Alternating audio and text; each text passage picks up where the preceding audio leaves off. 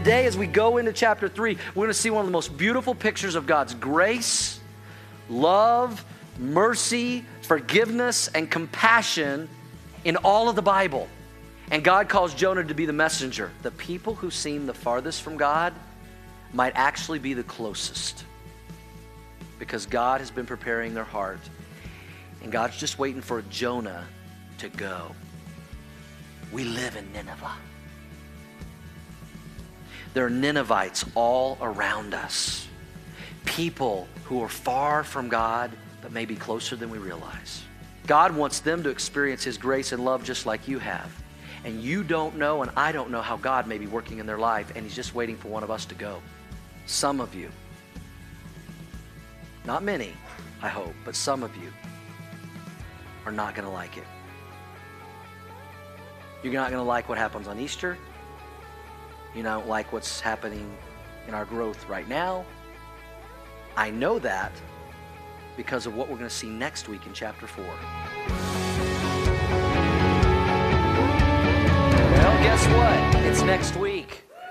And we're going to find out. Are you guys ready to find out in chapter 4 what we were talking about? All right, awesome. Well, if you haven't already, take out your Bibles, turn to the book of Jonah. We're going to conclude our study in Jonah today. Jonah chapter 4, verse 1, page 376, if you're using one of the Bibles you picked up when you came in.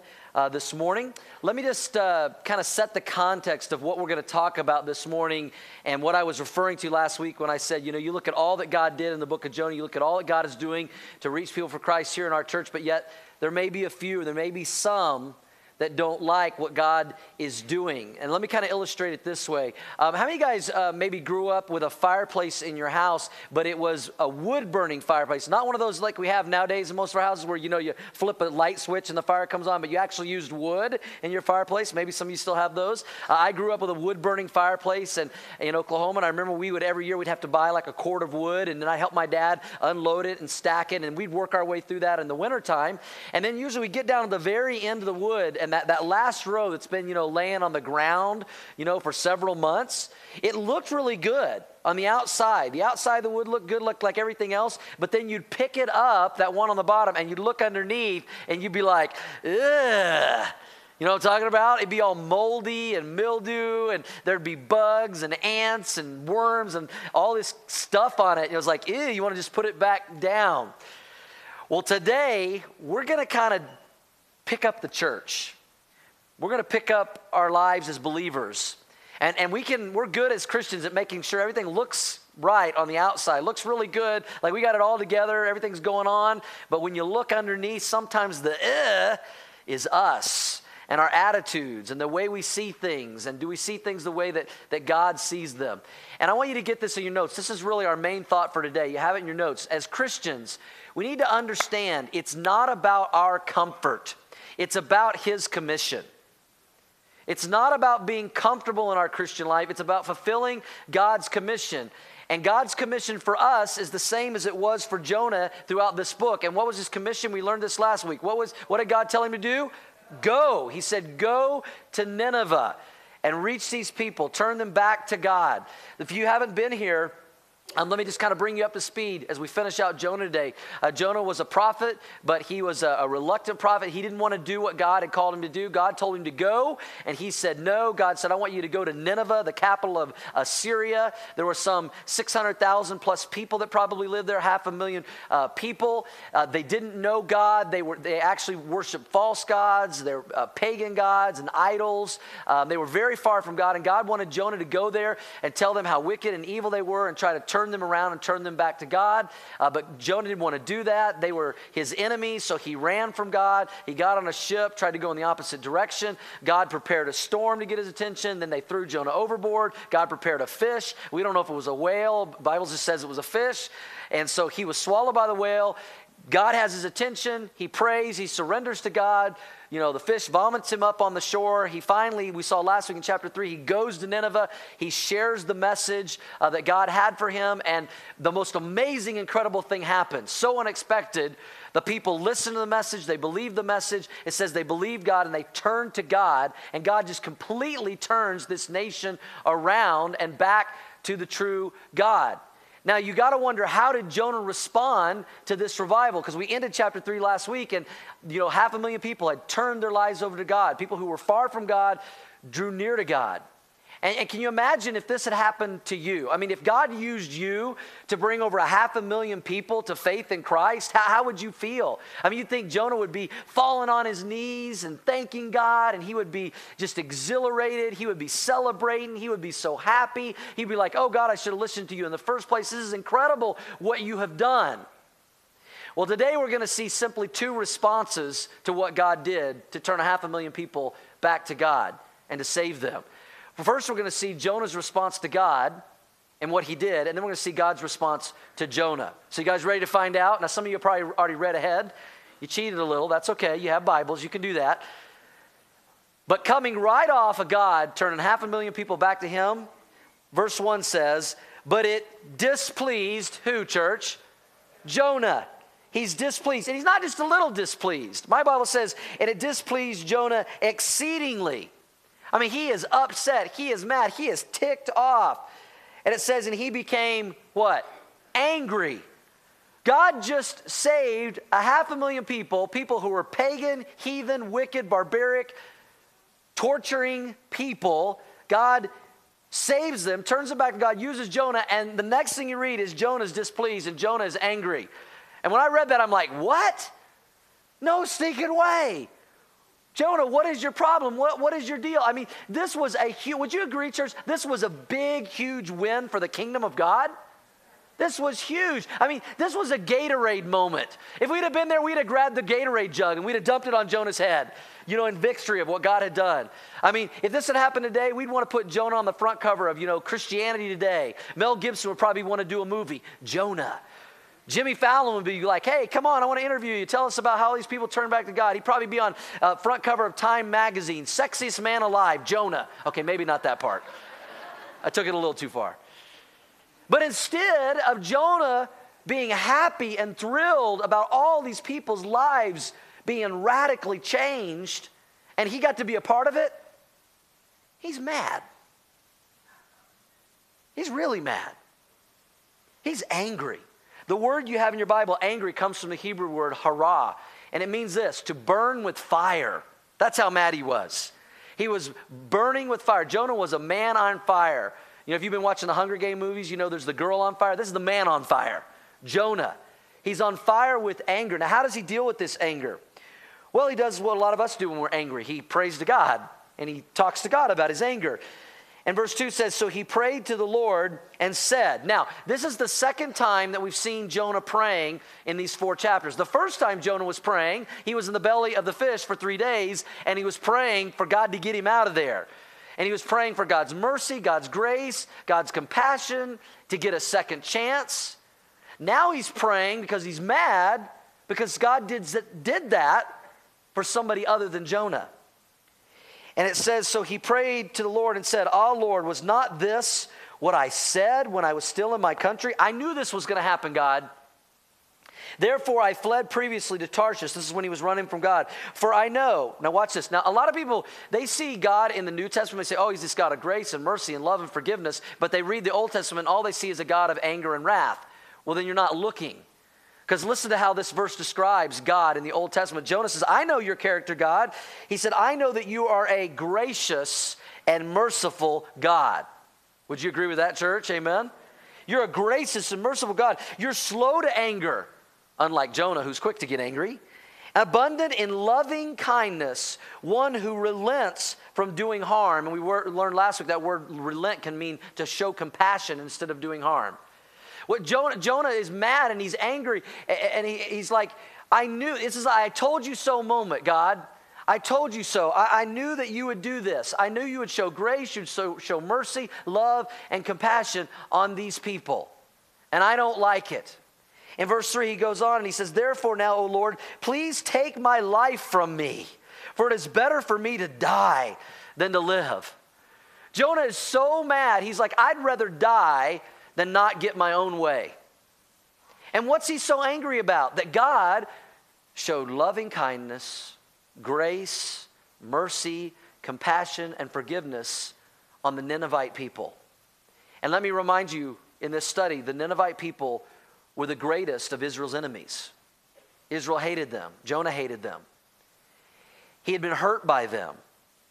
Uh, many people believe that it's possible that Jonah's own family might have been skinned alive and beheaded by the Ninevites. We don't know for sure, but it's possible because we know that several times the Ninevites had came down and conquered northern Israel, which was the area where Jonah lived and where he was from. He had been hurt by them. He, he, he wanted anything for, but good for them. And when God showed his grace and mercy and love and compassion on them, he's mad about it. And Jonah is dealing with this great contradiction.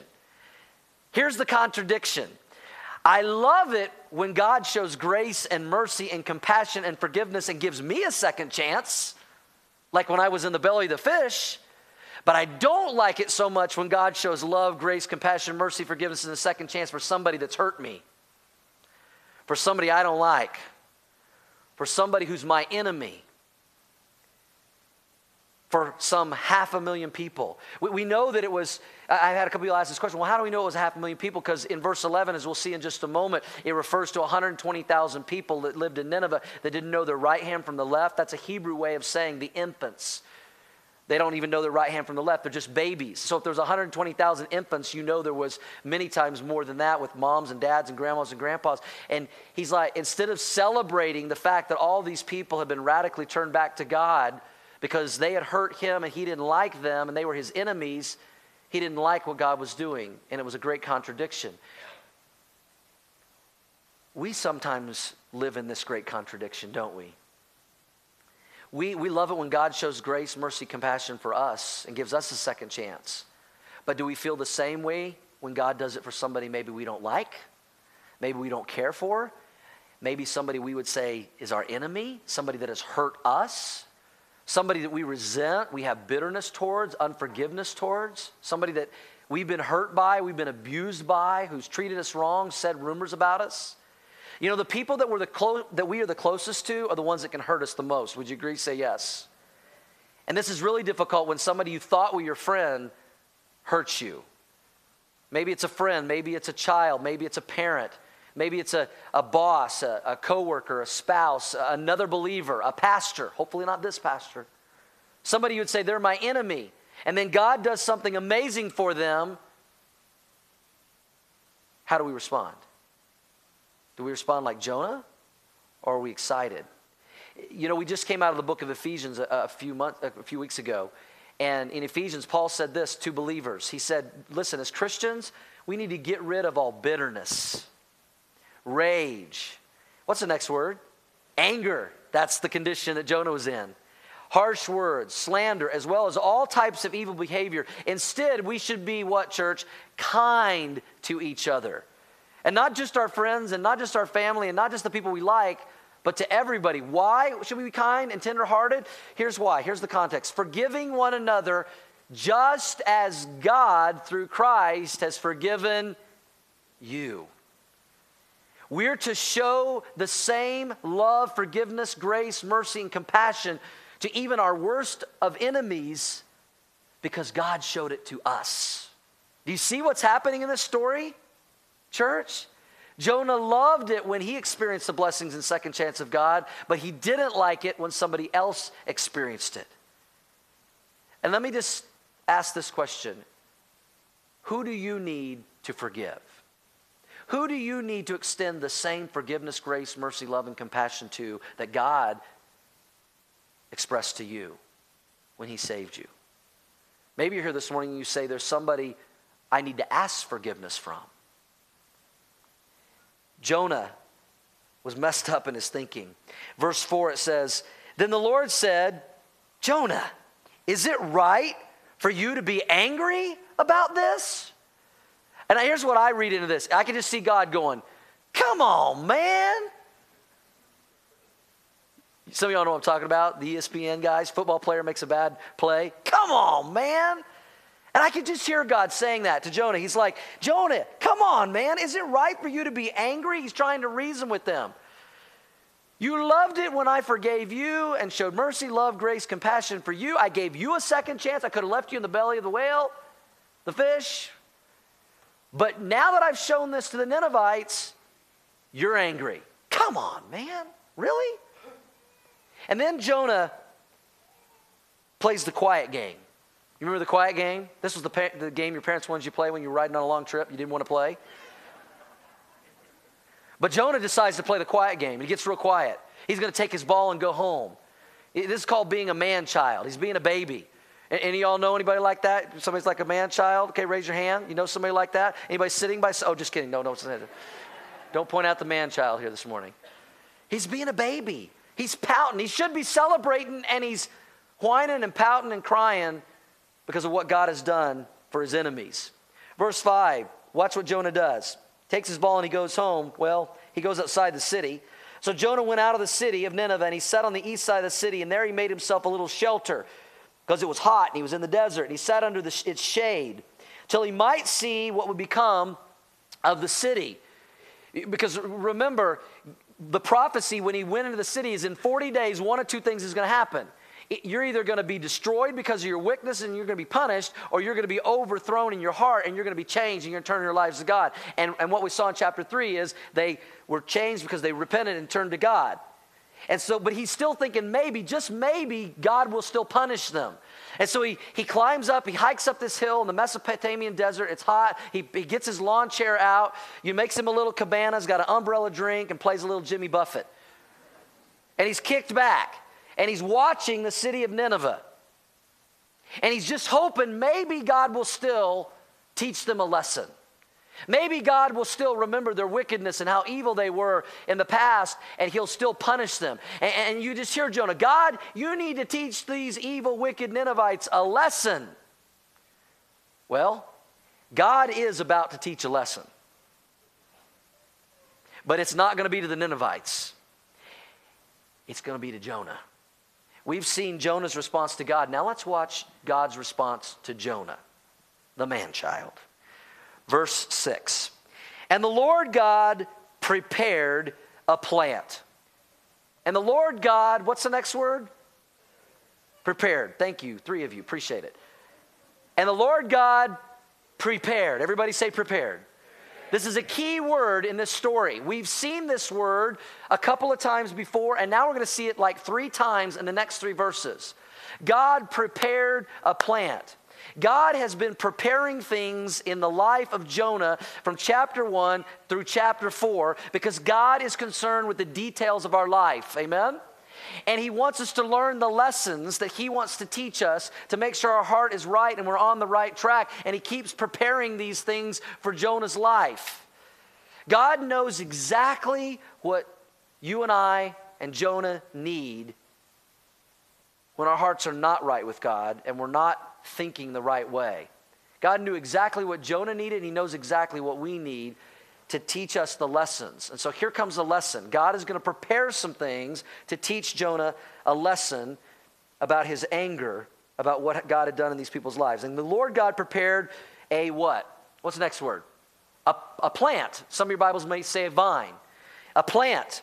And made it come up over Jonah because it was very hot. So it's like God like sprung up overnight this palm tree in the desert to cover him and to give him some shade. That's gracious. That's merciful. That's compassionate. Would you agree? So God's once again showing compassion, mercy, grace, and love for Jonah. He loves Jonah. He cares about Jonah. So he prepares this palm tree, this, this vine, this plant, that it might be shade for his little head. He's probably bald, to deliver him from his misery. So Jonah, now watch this. Now Jonah, he goes from mad. Jonah was very grateful for the plant. He's happy again because he's experiencing God's blessings and God's grace and God's mercy and God's compassion. And he loves when God does that for him. You see what's going on here? He loves this. He's happy again. He's very, very grateful. But God, here comes a lesson. But as morning dawned, the next day, God, what's the next word? Prepared something different. But he's still working in the details of Jonah's life. He prepared a worm, and it damaged the plant so that it withered away.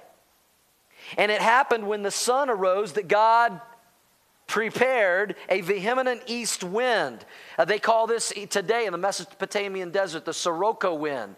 And it will blow in, and it's already so hot, and it'll blow the heat up to like 125, 130 degrees. It's like you, you know, stuck your head in a furnace. And now there's no plant, there's no there's nothing covering him, and God's preparing this wind and the worm that's destroyed the plant. And the sun beat on Jonah's little bald head. I'm just guessing. And so he grew faint. Now he's about to pass out. He's so hot. Then he wished death for himself and said, It's better for me to die than to live. Now he's unhappy again. And then God said to Jonah, Jonah, come on, man. Is it right for you to be angry about the plant? And Jonah said, It is right for me to be angry, even to death. He is a mess. Jonah's a mess. And here's what's interesting at this point in the story. I mean, I don't even have to say a lot for you guys to get this. Jonah loves the God of the plant, but he doesn't like the God of the worm and the wind. And aren't we like that? We love when God prepares blessings and second chances and grace and compassion and forgiveness in our life, but we don't like it so much when God sends a worm. We don't like it when God prepares a wind to get our attention. But if we stopped right here, there's a great lesson in this story. Christians, listen, all of us, this is how God spoke to me this week. We need to thank God as much for the worm and the wind as we do the plant. We can all look back to things in our life that we would say, that was a worm, that was a wind. But that got my attention, and God did something to turn my heart and my life around. But all Jonah can think about is the plant. The plant. Where's my plant? Now, here comes the real lesson in verse 10 and 11. Because what the, what, what the real issue here is Jonah should have been so excited about a half a million people turning their lives to God. And instead, he's angry about it. And so God sends the plant to cover him, he takes it away. And now he's mad. Now, watch the lesson. God has a couple of questions for Jonah. But the Lord said, Jonah, you have had pity, compassion on the plant for which you have not labored, nor made it grow. It came up in a night and it perished in a night. And should I not pity Nineveh, that great city, over a half a million people that didn't know me, in which are more than 120,000 persons who cannot discern between their right and their left, and much livestock?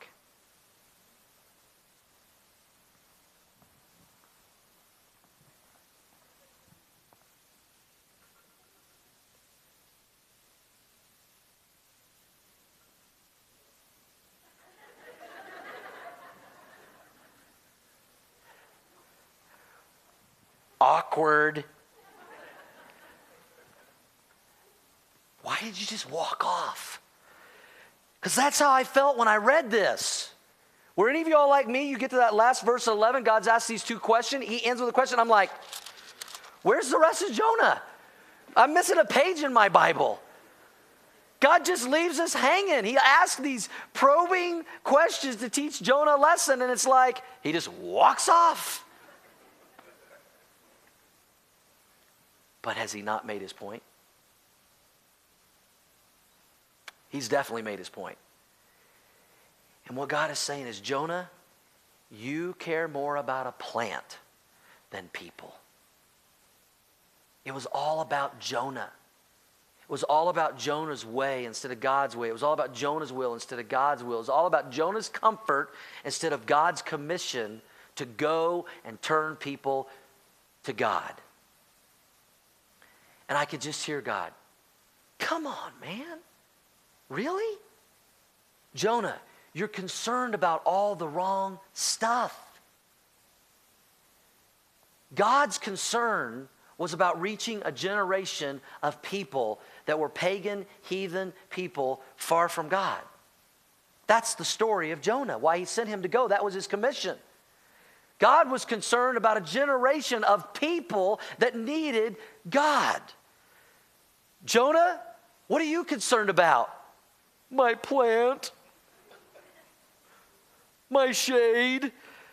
Jonah, I'm concerned about a generation of people that don't know me, that are far from me, that need my love, my grace, my compassion, my redemption, my, a second chance, just like you got, Jonah. Jonah, what are you concerned about? I'm hot. I'm miserable.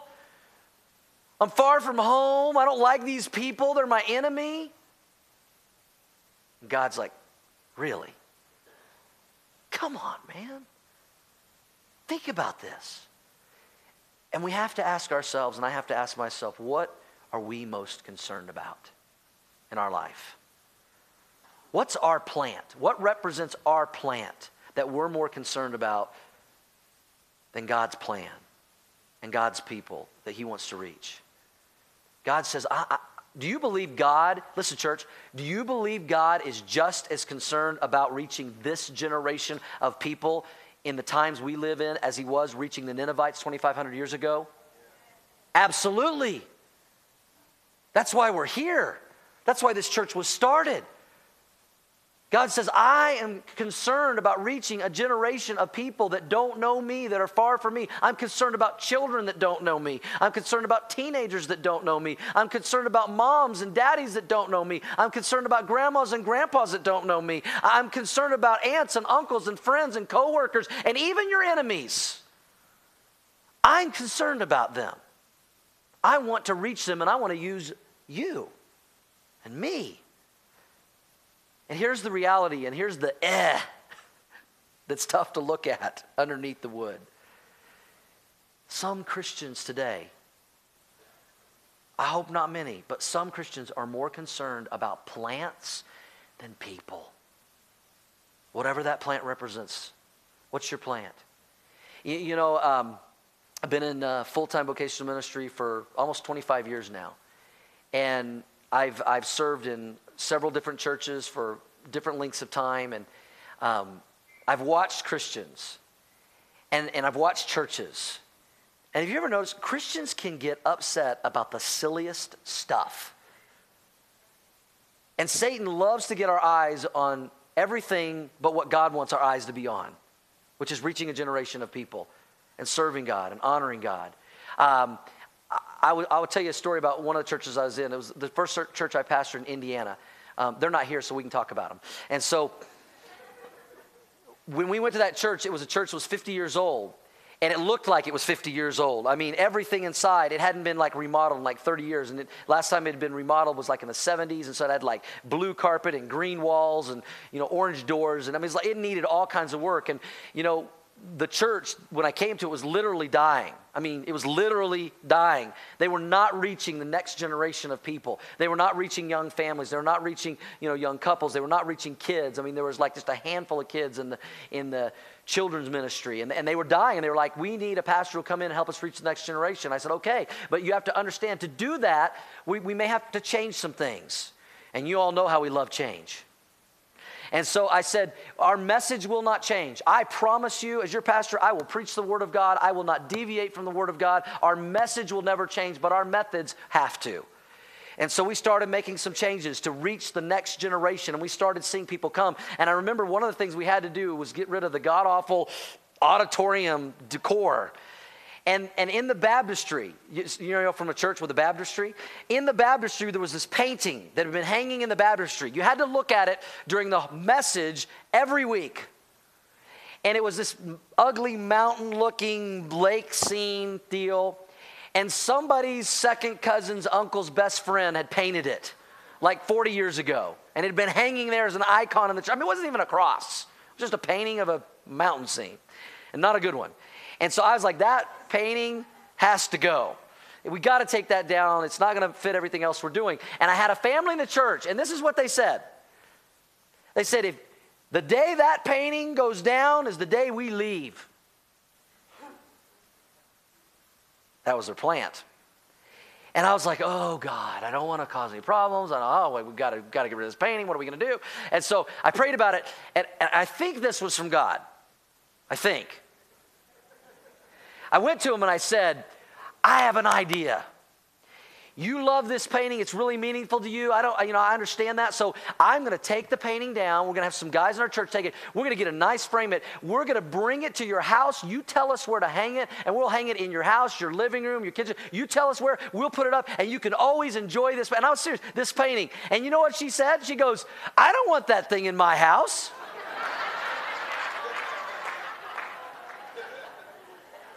And I said, God doesn't want it in His either. they never said another word. And they stayed. It's just crazy. But, but here's the deal. Here's the problem. Some Christians, if we're not careful, and this can happen without us even recognizing it, until we look under the wood. Some Christians are surrendered to the personal will of God, but not the global will of God. L- let me explain. A lot of Christians are, are, surrendered to the personal will of God. I go to church faithfully, I pray, I read my Bible, I, I even give. They're surrendered to the personal will of God. But don't ask me to serve to help reach another generation. Don't ask me to witness and share my faith to reach this generation. Don't ask me to invite people and put myself out there. Don't ask me to be discipled or disciplers. Don't ask me to go to small group or host a small group. There's a lot of Christians, if we're honest, that are surrendered to the personal will of God, but not the global purposes of God. If that makes sense, say yes. That was Jonah. He was a good man. Jonah was a good man. He loved God but it was all just about him and God. He never got his eyes on the generation of people that needed God. And I think as you read this story, Jonah wasn't as afraid of the, what the Ninevites would do to him when he went to Nineveh as he was what God might do for the Ninevites to show grace, mercy, compassion. He's like, oh, God, I knew you would do that. And he should have been celebrating that over half a million people turned their lives radically, changed around over to God. Instead, he's mad and he's angry. Now, what does that have to do with us? It has a lot. It can have a lot to do with us. Because I believe God is interested in reaching this generation of people with the gospel of Jesus Christ. And thankfully, we've seen God do some incredibly amazing things in the short eight years in the life of Orchard Church. God's doing it through a lot of churches, but I want to just talk about our church for a minute, what God's doing in this church. We've been seeing people come to Christ every service, every week, for months and months and years and years. And as I said last week, it, people say, well, you know, aren't we big enough? It's never about numbers. We're never focused on numbers. We're focused on reaching people for Jesus. We're focused on being a healthy church. And if we're a healthy church, I believe that God will take care of the rest. And we anything that's healthy naturally grows. Would you agree? And so we're not focused on numbers, but I'm not going to apologize and we're not going to feel bad about reaching numbers of people because numbers represent names and names represent lives and lives represent souls and people that need Jesus. And let me just share with you some of what God has done just in the last two years here at Orchard Church. How God has turned people who were far from God to God. We, I checked it out this week. We've had over 665 people put their faith and trust in Christ here through our services and ministries of Orchard Church in just the last two years. Just the last two years. We have, uh, we've seen over 200 people follow the Lord in believers' baptism by immersion that we baptized. 200 in two years. We've had over 300 people become members of Orchard Church. They've connected to our church and said, This is my church home where I'm going to serve, I'm going to worship, I- I'm going to call it my church family. We've had as many as 40 small groups with 10, 15 people in those groups connecting in relationships. We have right now over 150 people that are connected in one on one discipleship, growing in their faith. We started Celebrate Recovery in the last two years, and as of uh, the end of this semester in the spring, we will have graduated 42 people through our Celebrate Recovery program. People who have gotten off drugs and alcohol and gotten over hurts and habits and hangups, and their lives have radically been turned around and changed. We, we've seen another church started right out of this church, and we're ready to do it again. Orchard Church of Erie is now in, going into their fourth year. They're self supportive, independent. God is blessing, they're growing.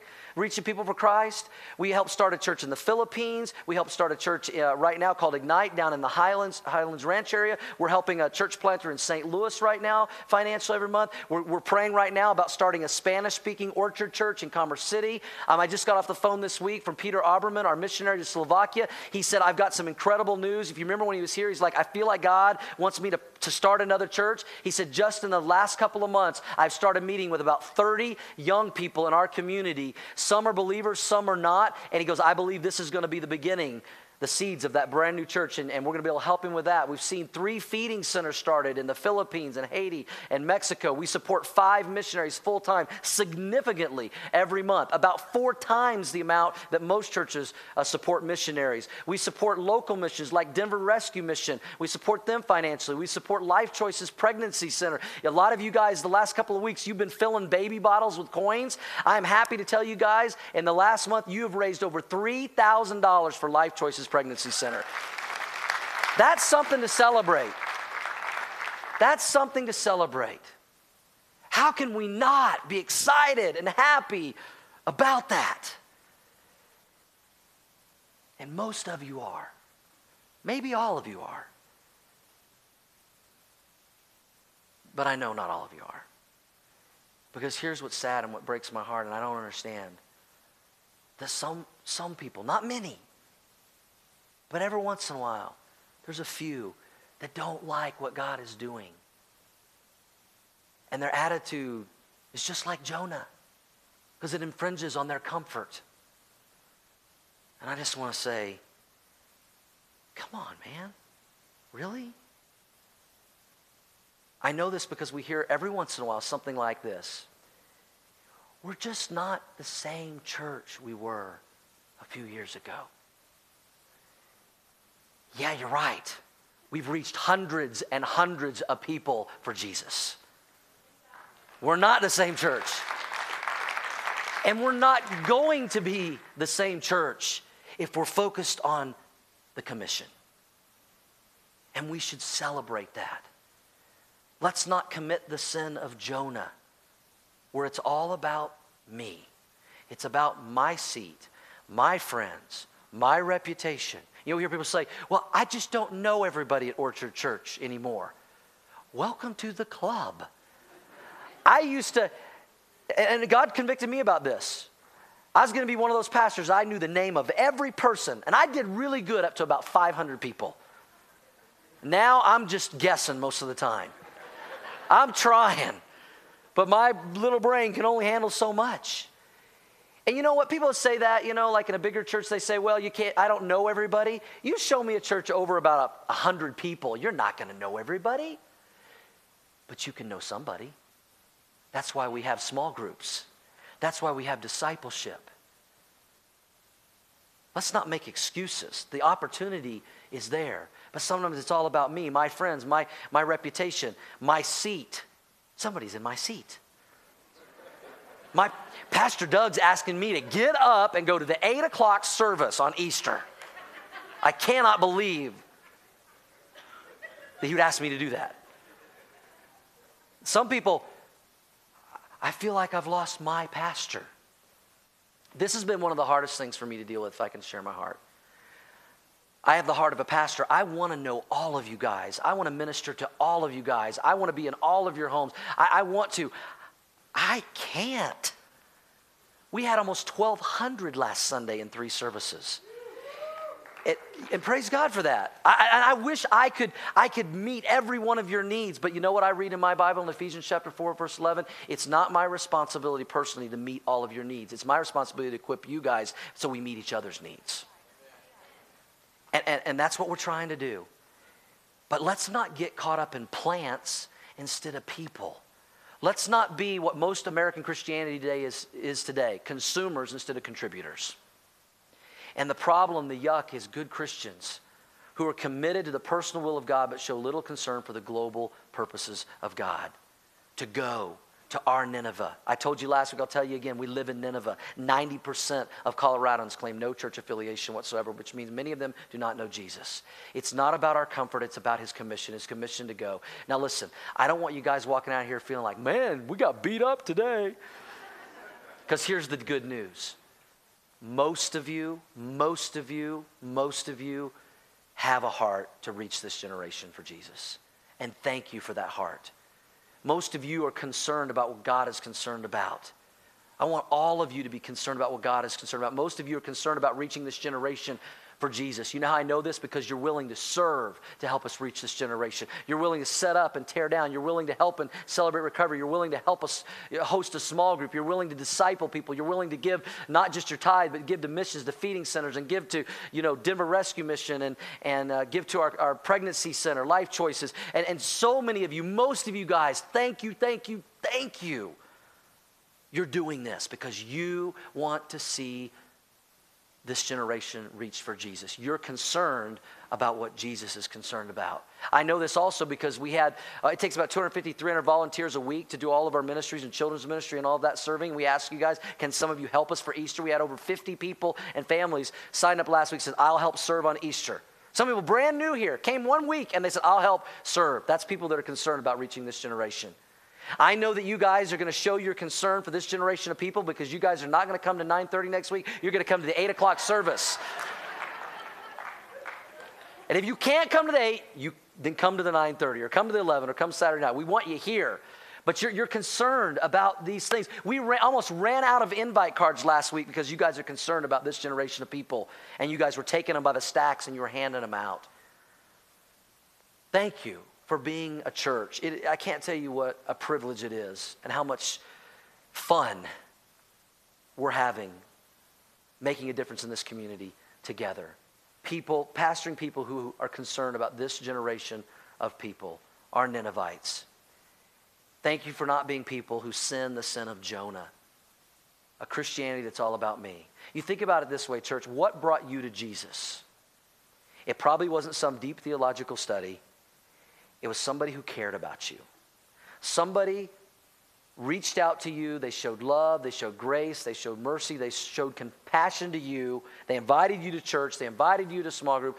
And that's what brought you to Jesus. Is that true? Say yes. We're going to close in a song in just a moment, as we do most of our services here at Orchard Church. And we always want these songs to be a song of response to the message. But, but it's easy sometimes when there's songs we sing a lot to just sing them and go through the motions, and we're already thinking about lunch and getting out of here, and is it snowing yet, and all that kind of stuff. And I, I want to just read to you the lyrics of the song we're going to close with, because I want it to be a song of response today, a song that's the declaration of our hearts as individuals and corporately at Orchard Church. And you have it on your newsletter. Let me just read these words Everyone needs compassion. Not, not just some people, not just our friends and family and the people we like Everyone. Do you believe that, church? Even our enemies, the Ninevites. Everyone needs compassion. You know where they're going to see that compassion? As we show them the compassion of Jesus. Love that's never failing. Let mercy fall on me, God.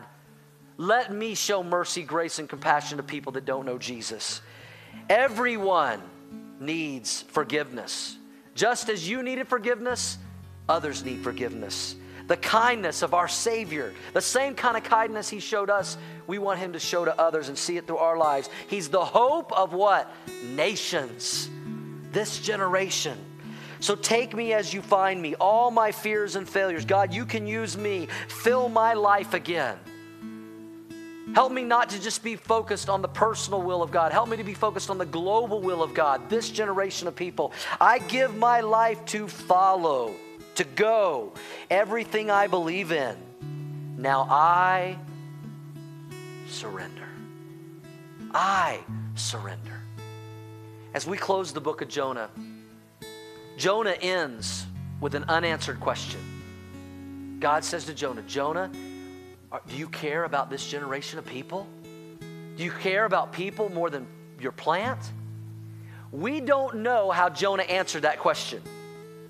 God doesn't tell us. He just ends with the question Are you concerned about this generation of people? Here's the deal we don't need to know. The issue isn't how Jonah answered that question today. The, in, the issue is how will we answer that question? How will you answer that question? Will you answer that question and say, I will go to Nineveh? I will re- help reach this generation for Jesus. I will show compassion. I will help fulfill his commission instead of my comfort. I'll celebrate when lives are changed. They're not an inconvenience, it's something to rejoice over. I will be as focused on God's global will as I am his personal will. I want to be concerned about fulfilling his commission, not just my comfort. Would you bow your heads with me this morning with heads bowed and eyes closed, church? If you're here today as a believer in Jesus Christ and you would say, I want to fulfill God's global will, I want to be concerned more about people than plants, and I know that I need to do my part, whatever that is, however God speaks to you, whether it's serving, inviting, whatever, I want to do my part. God has spoken to me today.